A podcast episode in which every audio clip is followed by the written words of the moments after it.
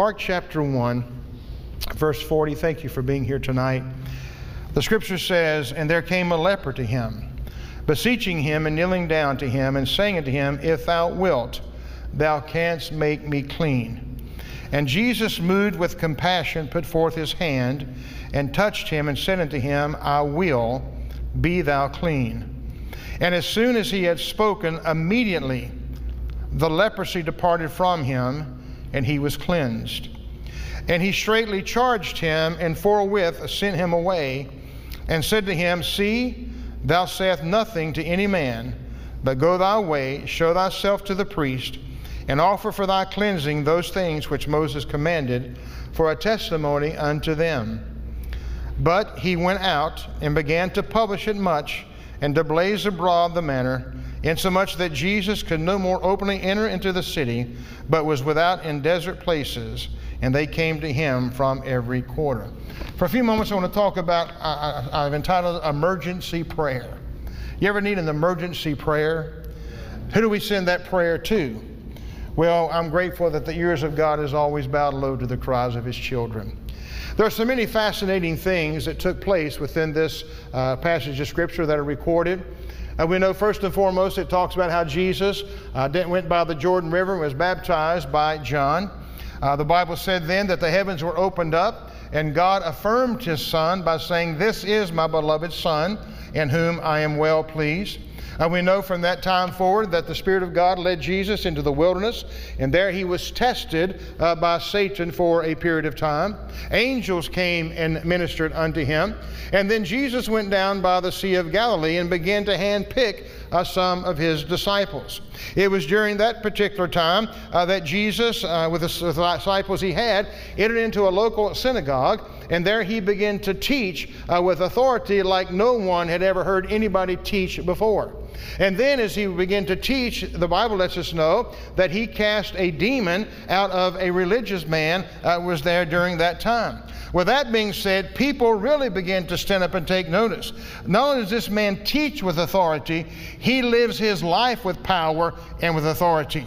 Uh, they knew that the power that Jesus spoke, the word that he spoke, was much more powerful than the powers of darkness that were there that day. People in the crowd were so amazed and so mesmerized uh, by the teaching and the ministry of Jesus Christ, they asked, What thing is this? What new doctrine is this? For what authority commandeth he, even the unclean spirits, and they do obey him? The fame of Jesus Christ began to spread like wildfire. Uh, Jesus and his disciples left the synagogue and they entered into the house of Simon. When they went into the house of Simon, they noted that uh, Simon Peter's mother in law was sick with a fever. Jesus walked over to her, took her by the hand, lifted her up, and immediately, instantly, the Bible said, uh, the fever left her, and she now was able to minister unto Jesus and also uh, minister unto the disciples. With that being said, uh, by the time the sun began to set that night, I mean, people came out of the woodwork uh, waiting for Jesus Christ uh, to pray for them uh, during that particular time. And yet we know uh, that G- G- the, the, next morning the Bible said, And he healed many that were sick of the divers diseases, and cast out many devils, and suffered, suffered not the devils to speak, because they knew him. The next morning, Jesus got up early, went out into a solitary place to pray. Let me tell you, I believe one of the reasons that Jesus exemplified so much power and authority was because of his prayer life. I still believe that everything Jesus did on this earth, he did as a man anointed of the Holy Spirit of God. He did not use his uh, divinity for his own pleasure, for his own purpose. He did everything as a man anointed of the Spirit. Therefore, he had to pray. Jesus, as God, prayed. Think about that. As man, he had to pray. That's where the authority came from. That's where the power came from. I wonder if you and I, you and I would follow suit, uh, how much more power and authority the Lord would allow to be ministering through our lives equally as well. But But Jesus gets up early, uh, goes to the solitary place for prayer, and here comes Simon Peter. Uh, Lord, uh, people are seeking for you. They want you to pray for them. The lines are getting long once again. And yet we find that Jesus said uh, to them, Let us go into the next town, that I may preach there also, for therefore uh, came uh, forth. Jesus preached in the synagogues, and as a result, throughout Galilee, and he cast out demons. Now, that background in mind, I want to speak to you tonight about the subject I believe the Lord has laid upon my heart for this evening. Notice, if you will, the Bible said, There came a leper. There came a leper asking Jesus Christ for help. The leper approached Jesus Christ with humility. It's very important. With humility. He said, If you will, you can make me clean. In my opinion, this is what I would call an emergency prayer. I can understand the concern that Jesus had for a woman with a fever and he would want to touch her. I can understand the compassion that Jesus would have toward a demon possessed individual whose life was being ruined, whose life was being eradicated, if you will, by demons that were doing whatever it was those demons would bid that man to do. But for Jesus Christ to touch a leper is beyond the comprehension, perhaps, of many of us, of us in this room.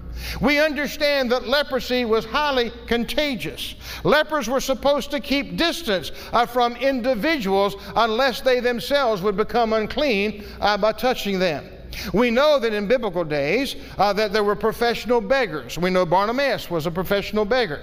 If a person was blind, they had a certain color of, of, of, of linen or uh, uh, clothing they would, they would wear uh, to mark them as a blind person.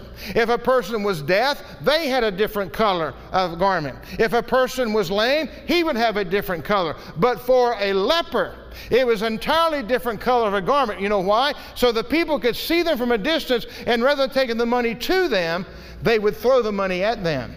You with me? So it was not right for a leper to approach somebody, but this leper approached the Lord Jesus Christ and took the chance of defilement. The leper knew in his heart and his mind that Jesus had the power, the ability, and the authority to cleanse him of his leprosy, but he did not know in his heart if Jesus was willing to do so. Brothers and sisters, that's where many of us are at in our life. We know Jesus has all power and all authority, and he has the ability, but we often wonder is he willing to minister to my need? Is he willing to minister to the need of my family? And often we let it go out the door because we simply don't persevere in our prayer time with the Lord. We may know of His power, we may know of His authority, we may know of His ability, but we often lack something else about Jesus Christ, and that is we often forget about the love that He has for us. I thought in reading in John the other night, I thought to myself, Jesus asked the question, Have I been so long with you that you don't know me? Have I been so long with you that you don't know me? Have you not served God for so long that we still don't understand the love that He has for us and the willingness that He has to do for us? I shared this illustration, I'm sure, years ago, it just comes to my mind right now. When I was in North Carolina, my very first church I pastored, I had kids' sermons with the children before Sunday service, right before service started. And I would bring all the kids, sit up on the front two rows, and I'd give a little sermon to the children before they went to children's church. And one Sunday, I had all the children line up on the, on the um, altar, stood on the altar, and I gave a little story about trust. And I walked behind each child and I said, Fall back and Pastor will catch you. Only one child fell, and that was my son, because he knew me. The other kids knew about me, but he knew me. And he knew if he fell back, Dad would catch him. The other kids were not aware of that. They didn't know. I don't know if my son would trust me today. I'm being honest. He'd been in California for 20, I mean, for 10 years. Does he know his dad now? He asked Don on the phone the other night, he said, God used to do this to dad. Does he still tell him things like he used to? See, he don't know anymore. He hasn't been around me. Have we been with the Lord for so long that we've yet to learn his heart and to know his love and not only his ability, but his willingness to help us. Do you have a close friend, a family member that you're close to, a coworker that you're close to, perhaps a spouse? and you misunderstand something they say or don't say, and you want to scratch your head and say, Haven't we been together for so long that you still don't know my heart? That's a hurt, isn't it? But we've all done it. With that being said, do we spend so much time with God, but yet we don't know the heart of God? And that's the thing. What good is to know His ability, His power, His authority if we don't know His heart of willingness? Let me tell you something. If Jesus Christ showed His love to us while we were blatant sinners, by going to a whipping post and having his back beaten beyond recognition, if his love for us while we were blatant sinners was so great that he would allow a crown of thorns to be deeply embedded into the brow of his head with blood spurting out, if, if Jesus Christ showed us his love uh, by going to a cross and being crucified with nails in his hands and feet and dying a bloody death before we even knew him, why do we doubt his love and his willingness now that we know him? Would you let that sink in? If God demonstrated that love for us while we were sinners, what kind of love does He demonstrate to us now that we are His children? Here was a man full of leprosy, knowing Jesus had the power and the authority to cleanse him, but the question was, will He do it? Will He do it? In such times as this, friends, we need to learn to stand upon the Word of God. The Word of God is the will of God for our lives. I've said this a few weeks ago doubt has feeling, fear has feeling, faith does not have feeling. Faith is simply willing to take God at His word. Faith is simply willing to believe what God said in spite of what I feel, in spite of what I see, in spite of what I may be told. You ever thought about the resurrection of Jesus Christ? Jesus told them, I'm going to die but I'm going to raise, be raised from the grave. They believed more in what they saw than they believed in what Jesus told them. Did they not? Because they went to the grave ready to embalm it, you know, put the spices and stuff on him. They believed in what they saw, they did not believe in what he said. And how many times you and I believe in what we see, we believe in what we feel, we believe in what others say. But I want to come to a place that I can take what he says to the bank. It may be 180 degrees different from what I'm seeing, 180 degrees different from what I'm feeling, but if we stand upon the Word of God, that's where it's at. The Lord is willing, He's able to minister the needs of His children, more willing than we are to minister to the needs of our own children.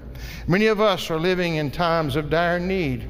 But, friends, we need to pick up the phone and dial the emergency phone number we talked about last week JER 333 call upon me. I will answer and show you things that you know not of. The Heavenly Father is always at the switch. He's never on vacation. He's never asleep. You'll never get a voicemail. You know, I think about old Elijah up on Mount Carmel. He told the people, all the prophets of Baal, go out and make yourself a sacrifice and call upon the name of your God. And they called and they called and they called, and old Elijah mocked them. Where's you got at? Is she on vacation? Is he going to the bathroom? Is he taking a nap? Where's you got at? Then Elijah built the altar, the noonday prayer time, sacrifice time, at the evening rather. And he prays in the King James Version a 63 word prayer. And the fire of God comes. Oh, God, give me faith. When I pray, you hear. When I pray in faith, you listen. That's the emergency prayer, friends, that we have. Jeremiah 3 33. The leper was dialing his own 9 11. The leper was dialing his own Jeremiah 3 3 3 when he called out to Jesus. Friends, there was no cure for leprosy.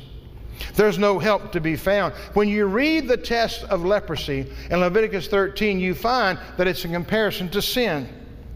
Sin like leprosy, leprosy like sin, it's deeper than the skin. Sin like leprosy, leprosy like sin, it spreads. Leprosy like sin, sin like leprosy, it's fit for only thing but the fire, and we know that to be true. It renders things fit only for the fire. Anyone who has not trusted in Jesus Christ as Lord and Savior is worse off spiritually than this leper was physically. Think about that. Jesus showed compassion on this man and he cleansed him of his leprosy. He did it with a touch. He did it with His Word. And no doubt, this was the very first loving touch of a human being this man had sensed in a long, long time. As it was with the fever, so it was with the leprosy, gone instantly. Gone instantly. Has that God gone out of business? Has that God changed in authority and power? Has that God changed in his ability and willingness to want to help us? Then why are you and I, not why are not you, why are you and I not experiencing more of it? Again, this comes to mind. An old man and woman riding down the road one day in a Model T Ford. The old man sitting here, that old hat on, just bouncing down the road, and the wife is hanging on the doorknob on the other side. And all of a sudden, here comes a sports car down the road. And you couldn't tell if the man or the woman was driving it because they were so close together. And the old woman stood over here and she said, Henry, remember when we were young, how we sat so close together? He went, Yeah. She said, Look at us now. And the old man said, I ain't moved. and that's what it is in prayer. God has not moved, Amen. God has not changed. So, what does that mean we do? Dear God, draw me closer to you. Draw me closer to you, Lord. Draw me closer to you. Praise God. The leper had an emergency, and Jesus answered the call. E.M. Bounds said, Prayer is our most formidable weapon, but the one in which we are the least skilled, the most adverse to its use. End quote. Now, if you look into the same story in Luke chapter 5, verse 12 and following, Luke does, he notes that the man was covered with leprosy. First, he was totally inappropriate for a leper to approach anyone, especially a teacher, especially a rabbi. He was not supposed to do that. This man was without hope. He was full of shame. He had no dignity. He was shunned by society, but he was determined. Here's the secret society says you're shunned, your body says you can't do it. This one says you can't do it. But he had everything against him. But in his heart of hearts, he had one standing before him that was for him. And with everything against him, with his dignity being gone, with his full of shame, uh, shunned by society, the man was determined. He fell at his face and he begged. That's what the Bible said. Translated, he himself begged. That's what it says in the Greek. He himself begged. You're not supposed to walk close to anybody. But he had heard that Jesus could cast out demons. He had heard that Jesus could heal the sick. He had heard this all about Jesus Christ. He taught as one with authority. And here comes one before him passing down the road, and he said to himself, My only hope, my only chance is in that man. I'm breaking the law perhaps by going to him, but I'm determined to give him an opportunity. And he himself fell and he begged the Lord. Think about the last time you and I begged in prayer with that kind of intensity. Think about the prayers in general. Do we pray expecting to receive an answer? Do we pray with weeping and with loud voices? Do we pray when we add fasting uh, to the prayer in order to be resolved in our prayer time? Maybe if and when our life is on the line. Maybe if and when there's a catastrophe within our life, maybe if and when uh, there, there is some giant standing before us, maybe if and when there's some sickness or disease in our home.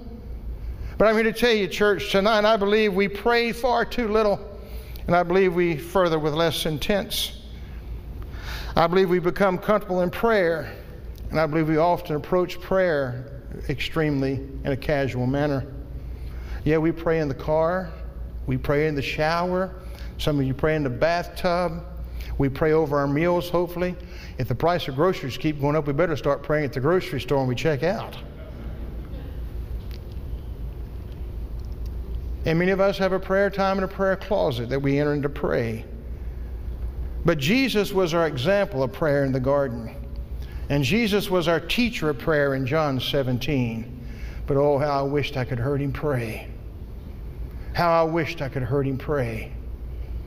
And you know, the Bible said he ever lives to pray now. I wonder, God could ever eavesdrop upon your son and see how he's praying for me and see how he's praying for the church and see how he's praying for the prodigals and see how he's praying for the things that we're asking him to intervene for in our lives. The gospel of Jesus Christ is a satisfaction to our soul. And the gospel of Jesus Christ should be the satisfaction to the unrest of the souls of this world.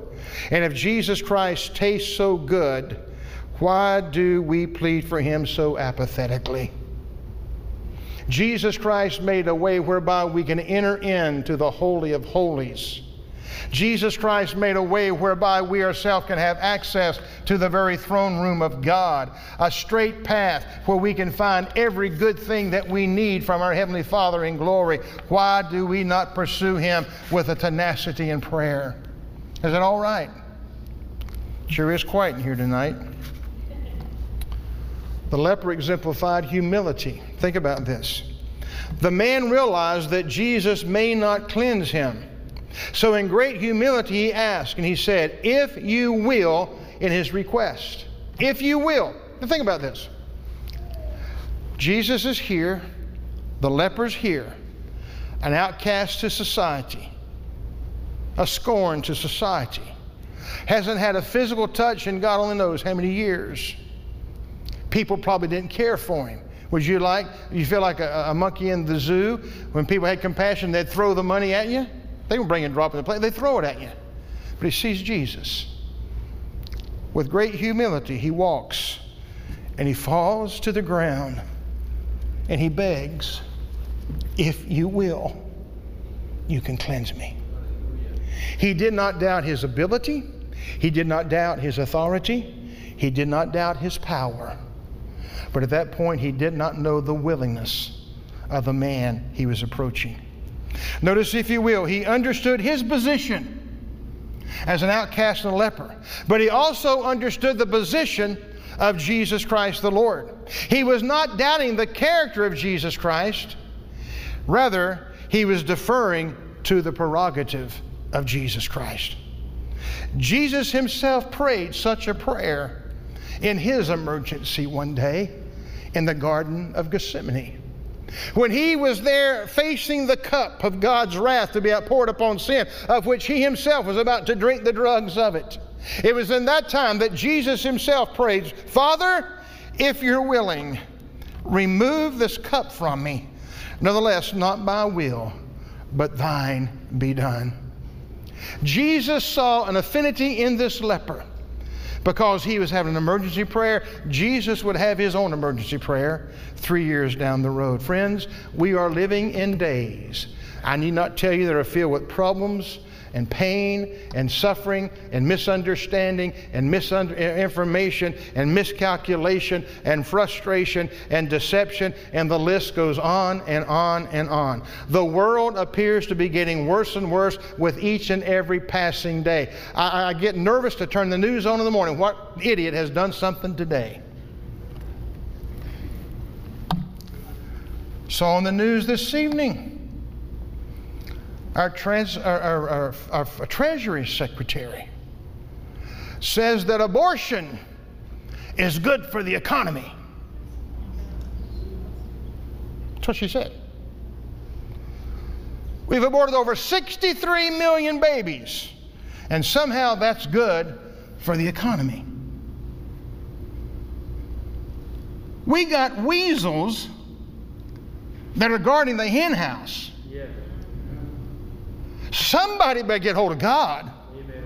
And we that know God must start doing something at the ballot box and doing something the way of calling our senators and calling our representation because that does not represent me. That does not represent what you and I stand for. It's, again, it's not red, it's not blue, it's not Democrat, it's not Republic, it's right or wrong. And I want that to be stressed. It's right or it's wrong. The world appears worse every day. Who'll stand the gap? Who will intercede for our nation? Who will pray for heaven to come down and for glory to fill our souls?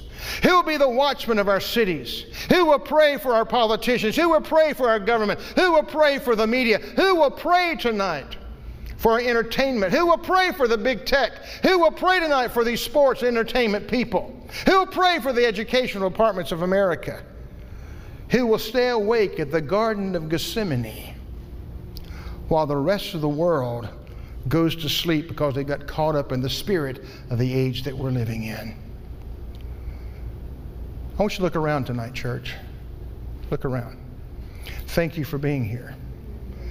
There was a day this place would have been packed on a Wednesday night. And I'm not fussing the ones that are here for the ones that are not. I don't mean that way.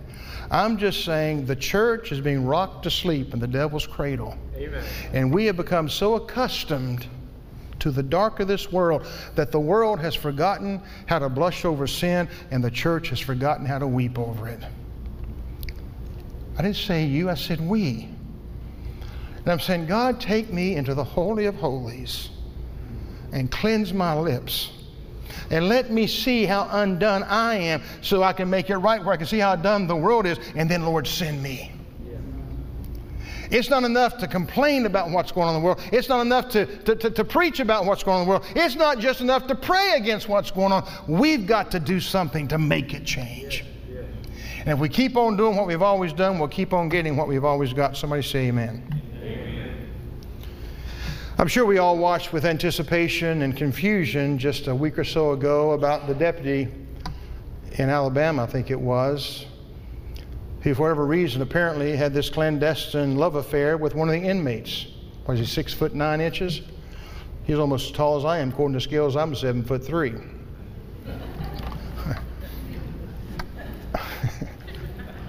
That'll hit you about 2 o'clock in the morning.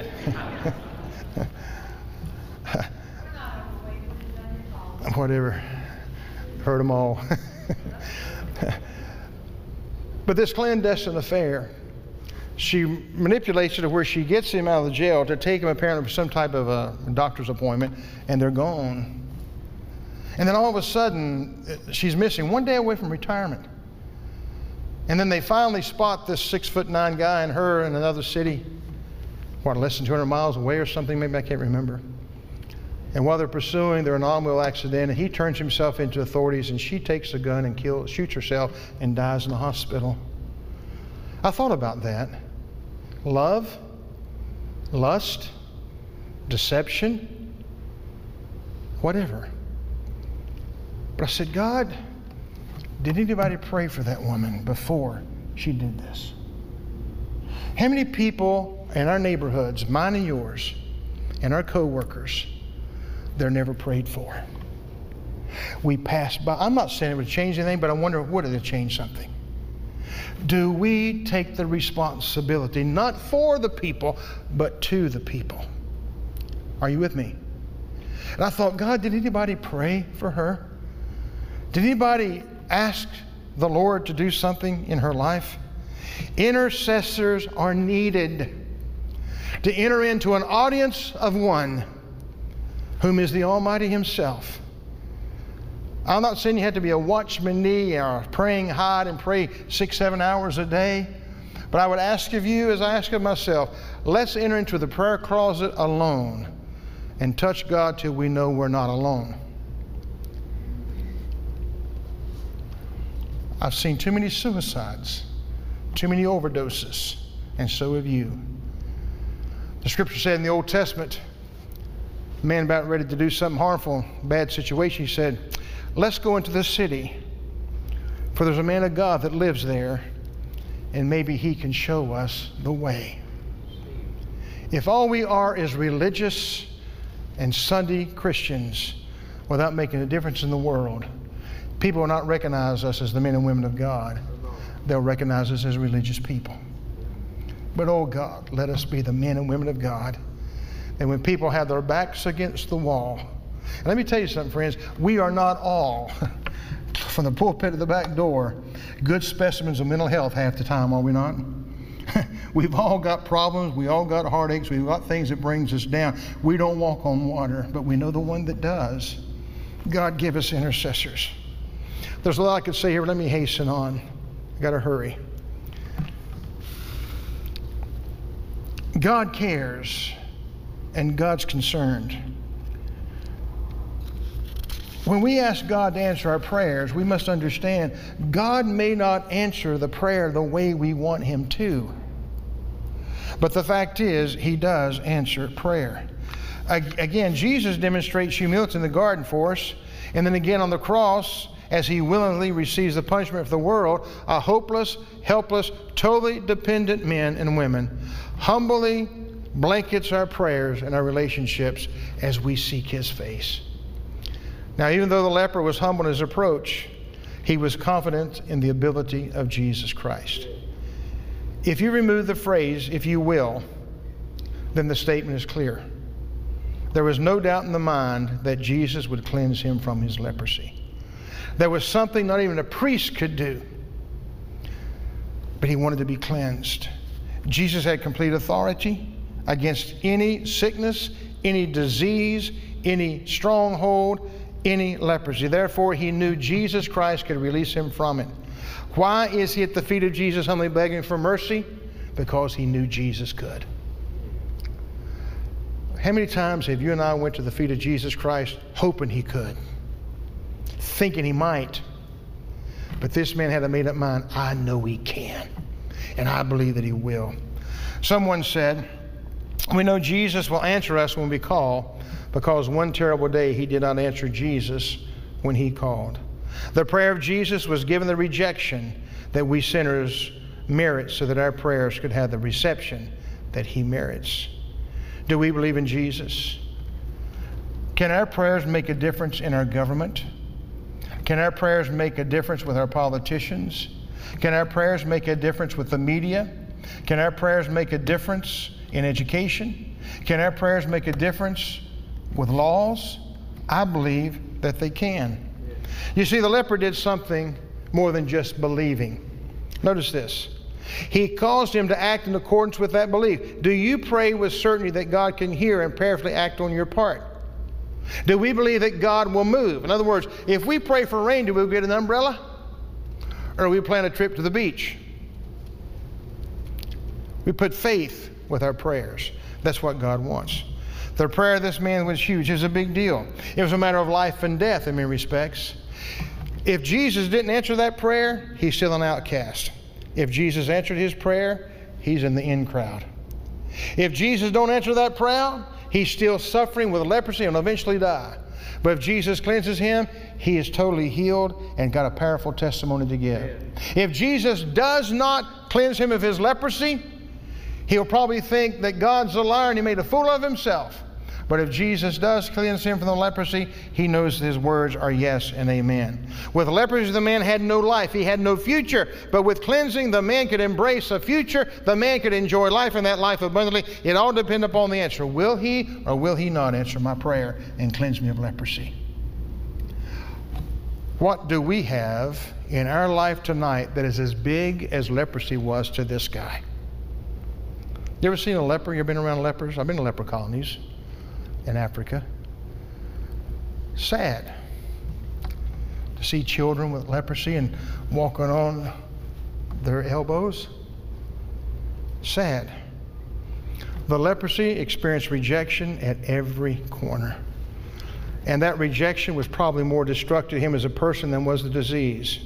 Let me ask you if you live a life that people are constantly telling you, stay away from me, how many of you went to school, elementary school, and remember you got the cooties? Was that a big popular word? Remember those days? You got cooties, stay away. I don't ever, to this day, I don't know what a cootie is.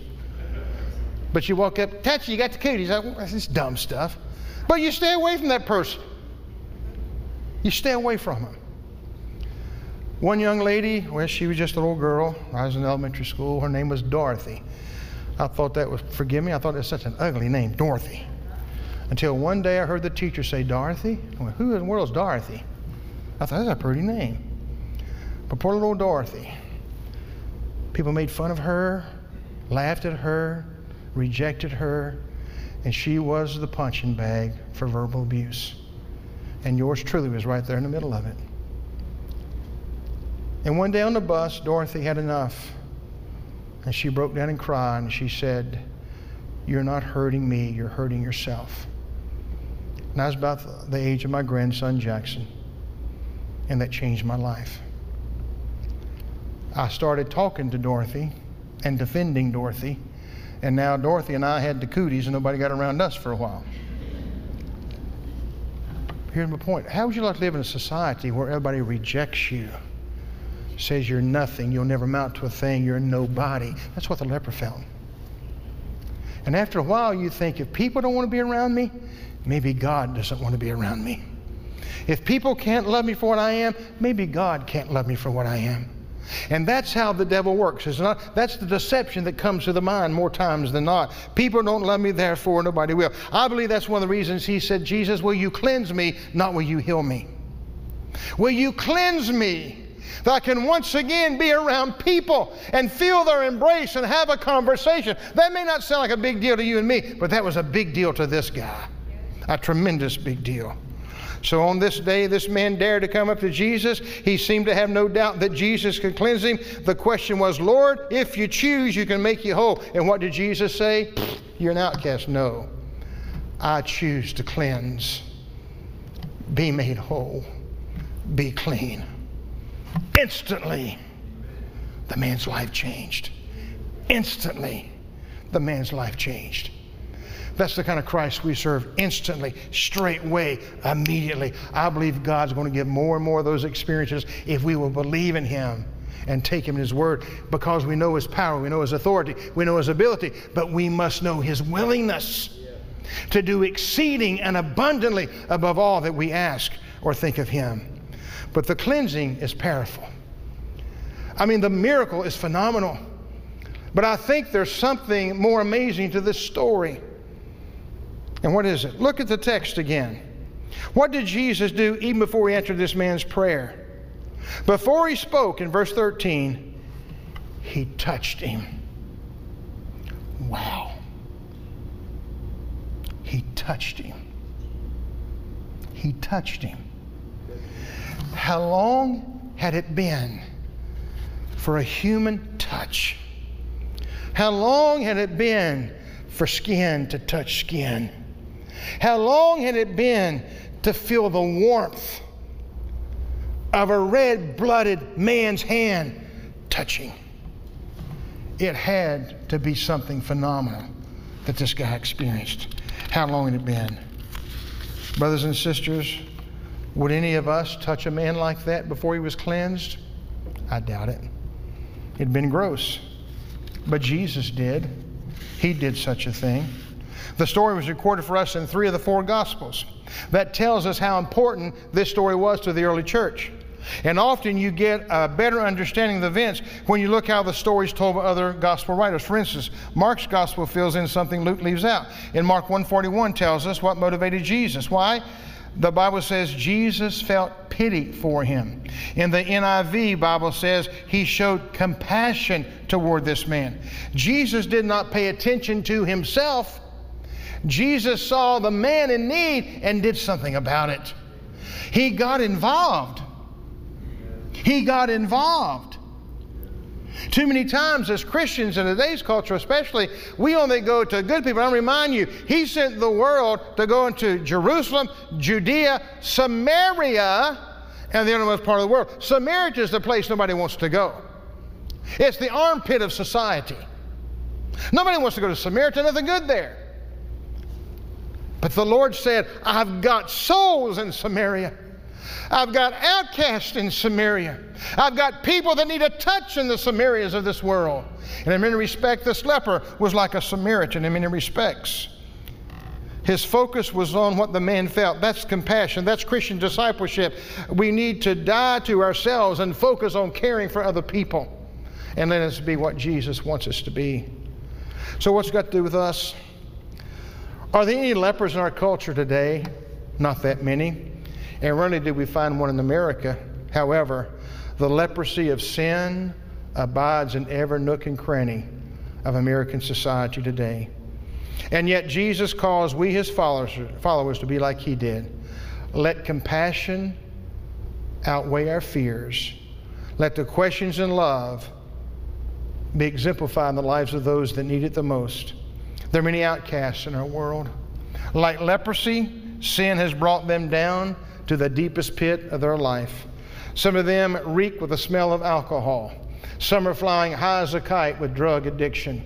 And some, their, their bodies are full of some sexual transmitted disease. In others, they suffer from it. But like Jesus, we got to offer love and his touch to the modern day leper. Love casts out fear. Pray for them, and that's compassion on its knees. Pray for them that is pity on its knees? What gives us the right to hate, to despise, to shun, to push away that which God loves? Have you ever been net fishing? How many like to go net fishing? You ever caught a fish clean? Wouldn't that be great? You go down to the store and find them clean, but you throw the net in or you throw the rod, the, the, the, the, the whatever in, and reel them in. They're never clean. Sometimes they got their tails eaten off by another fish. Sometimes they got a scales off of them. Sometimes they got a punctured eye. They're never, there's never a clean fish. But too many times when Christians go fishing for fishers of men, we only want the clean ones. Honey, there is, there are no clean ones. I wasn't that way, nor were you. But somebody took time to get in my broken world. And somebody took time to get in my broken life. And somebody took time to take an outcast of society as a young, troubled teenage kid. Say, God loves you. And I'm going to exemplify that love to you by my actions. Not just going to pray for you and say, oh, you'll be okay, but by their actions. They touched me physically, that God could touch me spiritually. And I didn't care how much they knew until I knew how much they cared about me. Again, I don't mean to sound like a broken record, but somebody needs to spend some time in prayer and intercession on behalf of our government, our politicians, our media, our sports our big tech, our pharmaceutical, our education, our finances, our media personality, and so much more. At times, if we're honest with ourselves, we'd like to lay hands on some of these people and commence squeezing the life out of them. but we need to extend a helping hand, the loving hand of God, to the modern day lepers that are in this world. And God knows they're out there but for the grace of God, it would be us.